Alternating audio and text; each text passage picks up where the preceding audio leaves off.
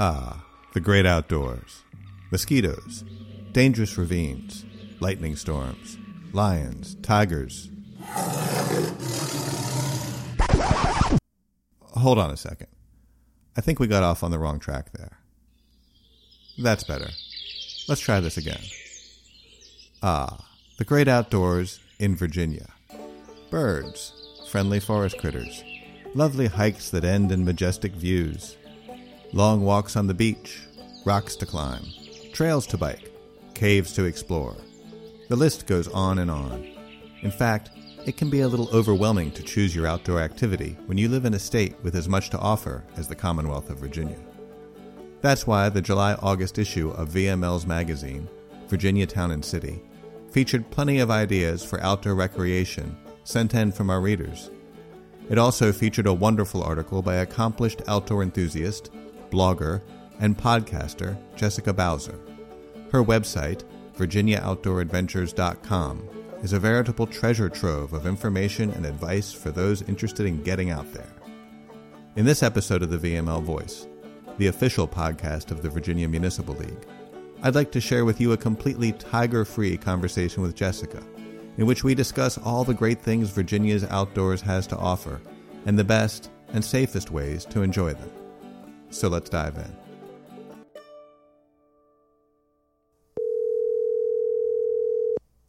Hello. Hey Jessica, this is Rob. How you doing?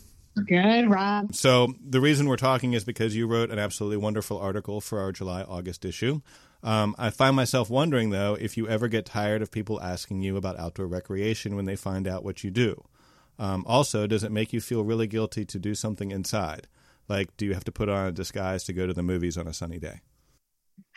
That is a really interesting question. So, First of all, I really enjoy sharing this. If I didn't, I wouldn't have the podcast. And I encourage my listeners to send me messages on social media. I can be found on Instagram, Facebook, and Twitter, or to email me directly um, at jessica at virginiaoutdooradventures.com because I do want to hear from people. And I really feel like this experience is more than just me recording episodes and putting it out there for the world to consume. I feel like it's building community. Um, there's so many people living here in Virginia or very very close by who who um, experience the outdoors in Virginia on a regular basis and who have that in common. Um, anybody who spends a lot of time in the Virginia outdoors knows that you feel a connection to it. You know, you feel like there's a bond between you and nature. And we want to share those experiences with other people. And there's a wonderful, wonderful community here in Virginia of outdoor adventurers. So um, I encourage folks to message me and ask me questions. I'm always happy to give recommendations for trails or small towns or activities, other things to do. Um, so yeah, so I do really enjoy that. And staying inside is an interesting question. It's like a regular battle between me and my husband because every now and then he wants to go to a movie and I can't. I can't even bring myself to do it. I can't stand it. so I don't watch TV. I don't go to movies. Like I would be much happier even if we were just sitting outside on our deck enjoying a glass of wine and listening to the birds and looking at the trees. I'd much prefer that over sitting in a dark movie theater any day. Okay, but what was the last movie you saw in a movie theater? Oh, Rob, I couldn't even tell you. I have no idea. Um, I honestly don't know. It's been years. I mean, you're just you're making George Clooney and Tom Cruise and, and all of them so sad right now. Uh, yeah, well, they're going to be just fine, I think. I think they'll get over it. They've made it this far without you. They'll make it the rest of the way. That's right. Um, so, in your article, you ask the reader if they've considered, and I'm going to take a deep breath here rock climbing, caving, kayaking, ziplining, stand up paddleboarding, cross country skiing, birding, mountain biking, surfing, stargazing, whitewater rafting, bike packing, or foraging. Um, speaking for the low achievers in the audience, I just want to say I have not considered all of those things. Have you done all those things yourself in Virginia? And what's up with foraging? It sounds like something animals or castaways do when they get hungry. Oh my gosh. So, yes, I have done all of those things. And, you know, there's so many perks of doing this podcast. And one of them is I am constantly introduced to new activities, things that I didn't even know existed. Um, caving is the perfect example of that. Like I knew that there were commercial caves here in Virginia, like Luray Caverns and Skyline Caverns, but I had no idea that there were grottos or groups of people who form clubs that go caving together and they go uh, exploring in places that other people don't normally go. These are not commercial caves. These are just wild outdoor places where people go exploring. Um, and so meeting folks who do these things um, but is both really exciting. But what I have found is that when people introduce me to an activity that they love, they are more than happy to share that activity with me. And they even want me to come visit them and visit the corner of the state that they live in and show me the, the places that they love and the activities that they love. And so I have gotten to do all of these really cool things. And uh, it's just been a wonderful introduction. And, you know, the thing with foraging, I thought that was especially interesting because I put a post up on Instagram and Facebook several months ago um, asking folks if they had any interest in a new podcast episode about foraging. And it just blew up. Like, I couldn't believe how many people said they were interested in that. And so um, I found a gentleman named Tim MacWelch who um, actually offers these classes. And he just recently offered one at Sky Meadow State Park where he invited me to join. And there were over 25 people who showed up on a rainy day. It was pouring rain that day and 25 people still showed up to learn from him how to forage for wild edibles. And I just thought that was so interesting. So he's going to be um, joining me on a future episode of Virginia Outdoor Adventures to talk about um, foraging and wild edibles. So there seems to be a lot of interest in it. So, by inference, foraging is looking for things to eat in the woods. That's correct. Okay, just making sure we're on the same page there. If you could only do one of those things, what would you do and what time of year would you do it? You mean one of those activities? One of those activities, yeah, exactly. Like, you know, you had oh to choose. Okay. Oh my gosh. Um, I think it's going to be a tie. Actually, I'm wondering if anybody's listening to this can guess what I'm going to say. um, so I, I think it's kind of a tie between stargazing and birding. And I know that that's probably those are probably the two least physically demanding activities on that list. And usually I really enjoy some of the more physically demanding activities. But those two activities are two things that you can immerse yourself in and sort of get lost in the moment, where other things maybe require a little more concentration, a little more effort. Stargazing is something you can, you know, roll your chair or your blanket out on, you know, on the lawn or wherever um, during the night and just sit and watch and birding is also something that um, you know mentally you can sort of you're so tuned into the song and the movement and and what you're seeing and the behaviors um, that nothing else around you exists. It's like everything else sort of disappears. And so i really appreciate being able to just immerse yourself in the outdoor experience um, because i think that that's really where um, we find that connection to nature What's your favorite time of year to go birding? Well, the good thing about Virginia is there is no bad time. Um, the fall, there's a lot of my, well, fall and spring, we see migration. I like the fall migration, especially for birds of prey and raptors. Um, we have some really excellent hawk watches around the state. One of them is at Kiptopeke State Park on the tip mm-hmm. of the mm-hmm. eastern shore, which is really cool. They've built this really big, beautiful platform there, and volunteers and anybody who is interested can come to the platform and help count to these migrating raptors that are flying over. And what's so fascinating about fall migration is as these birds are coming south, they are coming down the East Coast and they find themselves basically funneled down the eastern shore. And when they get to the tip, um, many of them stop and rest or stop to feed before having to fly over the Chesapeake Bay to get to the rest of the mainland. So you have this massive concentration of all of these migrating birds, which is really, really cool. And then in the spring, of course, we have um, a lot of songbirds and warblers, and you get to see a lot of color. But in winter, people don't think about birding in winter, but anybody who birds will tell you that winter is probably one of the best times to bird because you have all of the migrating waterfowl that are staying here for the winter. So one of my favorite locations is Mason Neck State Park because there are tundra swans that are there. And tundra swans come from Alaska.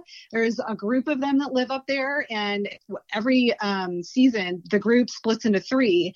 Two of the groups go down the west coast and one small group goes clear across the United States, stops in the Great Lakes area for a few days to a week, and then comes to Mason Neck State Park and, or in some of the areas around here. And that's where they stay for the winter. And it's just incredible to think that these birds have traveled all the way across the United States and they show up to the same area almost religiously every single every single year. It's really neat. You're giving away all the bird secrets. So your uh, your favorite time of year then is fall, winter, and spring.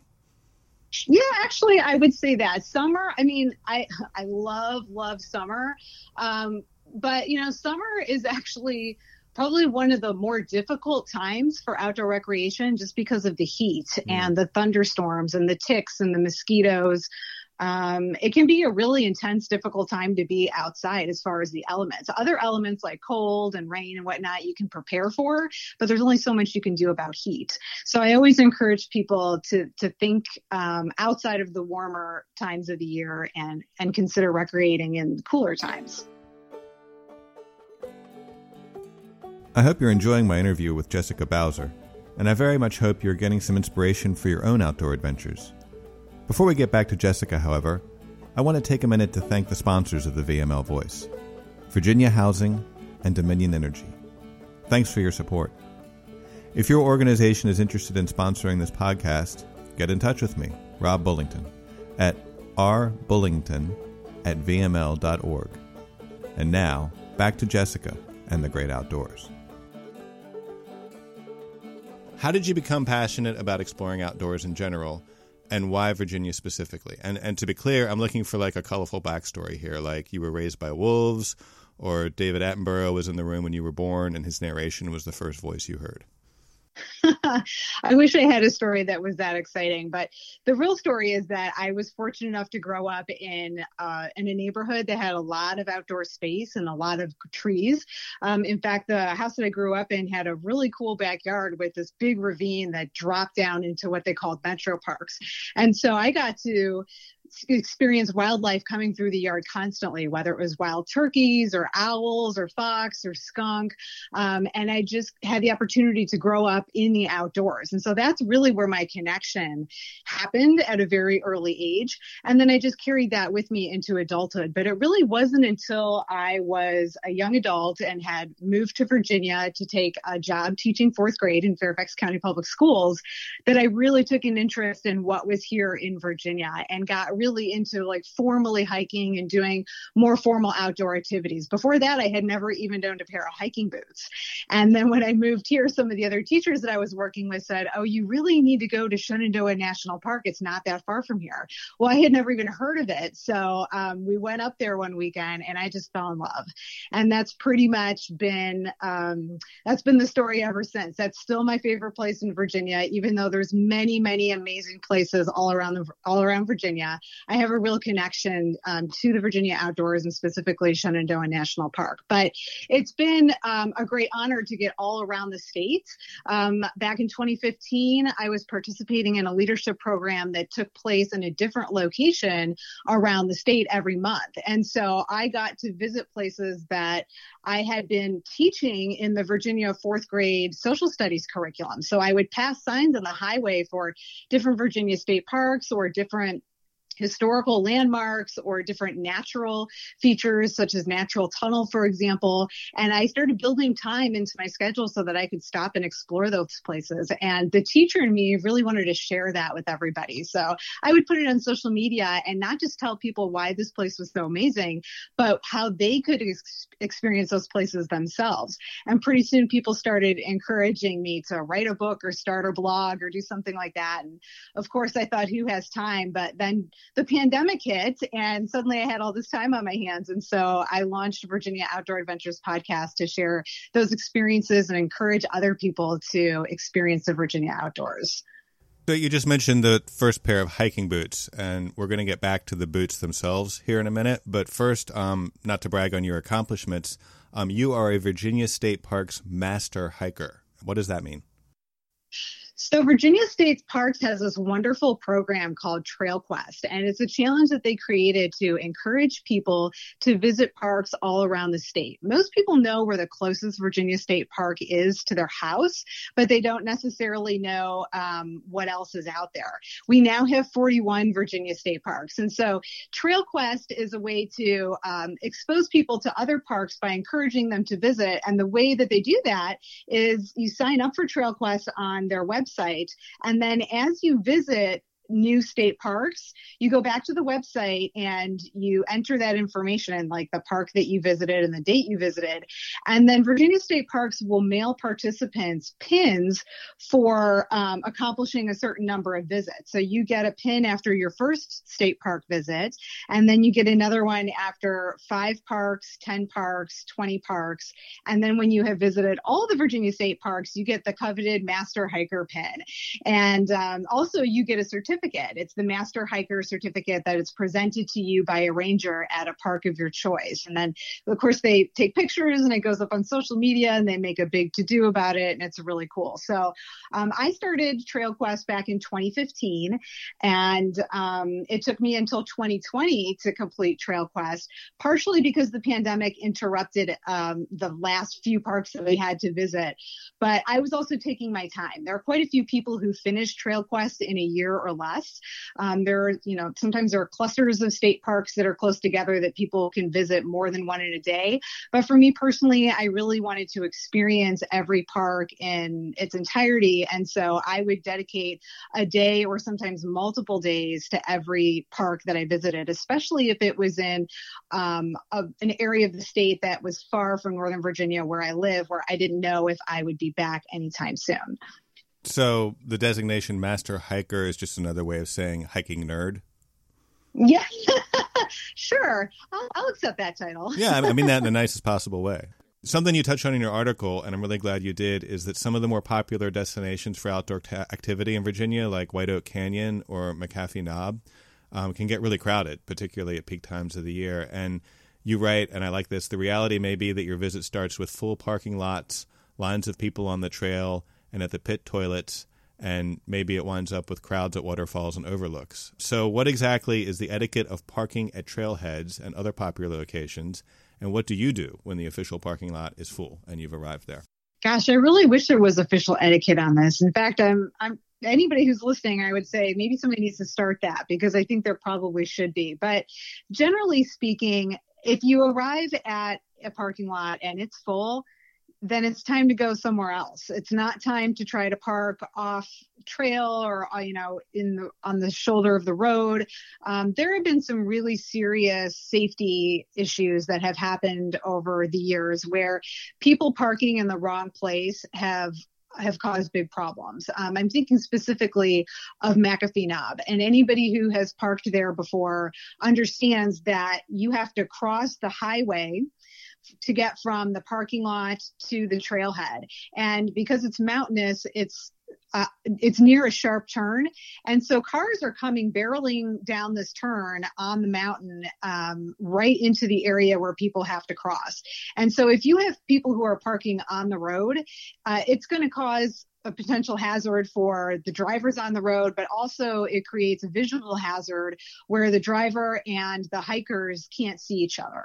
Um, so it really does become a problem. Not to mention the fact that you could be parking on um, areas that are already being impacted by a large number of foot or a large amount of foot traffic. Now you've got vehicles parking on plants and in you know in areas where those um, that greenery and that wildlife is not going to be able to grow back. So there's a lot of considerations um, there. So if you pull up to a parking lot and it's full, please think about going somewhere else and don't wait until you show up to the parking lot and realize that it's full. Do your homework in advance and know how popular is this location? Um, is it going to fill up? How many parking spaces are there? If this is something like McAfee Knob or White Oak Canyon, you you have to assume that weekends are going to be packed. Um, certain seasons like spring and fall are going to be packed. Um, so if you can, if you can either get there super early before the crowds show up, or if you can um, choose to go in the off season or on a weekday, uh, not only is that going to be better for everybody, but you're going to have a much better experience yourself because you're not going to feel like there are people all over the place around you. Okay, but like if you've got a bunch of people with you and there's a Mini Cooper there, like you could just sort of pick it up and move it off in the woods a little bit. That'd be okay, right? no. oh, man. I understand your point. There's a moral issue at play here, so I'll try to avoid doing that in the future. I also really appreciated your discussion of alternatives to buying expensive new gear. Getting back to those that first pair of hiking boots that you were talking about, you you suggest renting from outfitters, um, looking for used gear, and the like. And those strategies aside, what's your opinion of outdoor gear as an industry? I mean, on the one hand, everything seems really, really expensive, like suspiciously so. Um, on the other hand, this is supposed to be rugged, long lasting equipment that's supposed to get you out of tough situations, so maybe it should cost a lot. What are your experiences, and what do you think people should look out for when considering an expensive purchase? Well, there's a, a wide range of gear and how well it's made, whether or not it's made to last. Um, my experience has been that if something is really well made, it will last. And I will think about whether or not it's worth paying the extra money for it. But, but, pretty much anything, it doesn't even matter what it is, you can still find it used. I mean, there's there's used clothing places and there's um, used gear places that you can go and you know just look. Like you never know what you might find. There's so many resale um, outdoor gear resale shops that are popping up too. And honestly, people buy gear all the time with the best intentions of using it, and then it never gets used, and they sell it or give it away in brand new condition. I mean, think about bikes.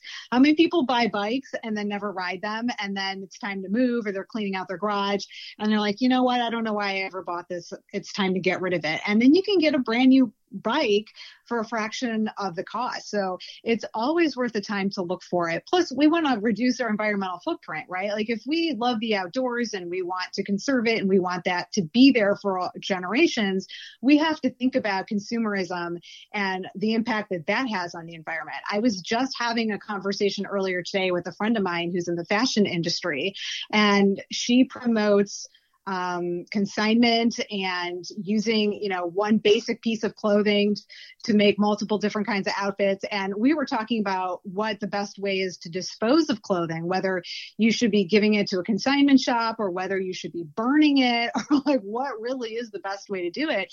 And we had a really long conversation about how most clothes that you give away, if um, a charity or whoever it, you know, ends up with that uh, used clothing can't sell it or can't, you know, repurpose it, they end up throwing it in the trash and then it ends up in a landfill.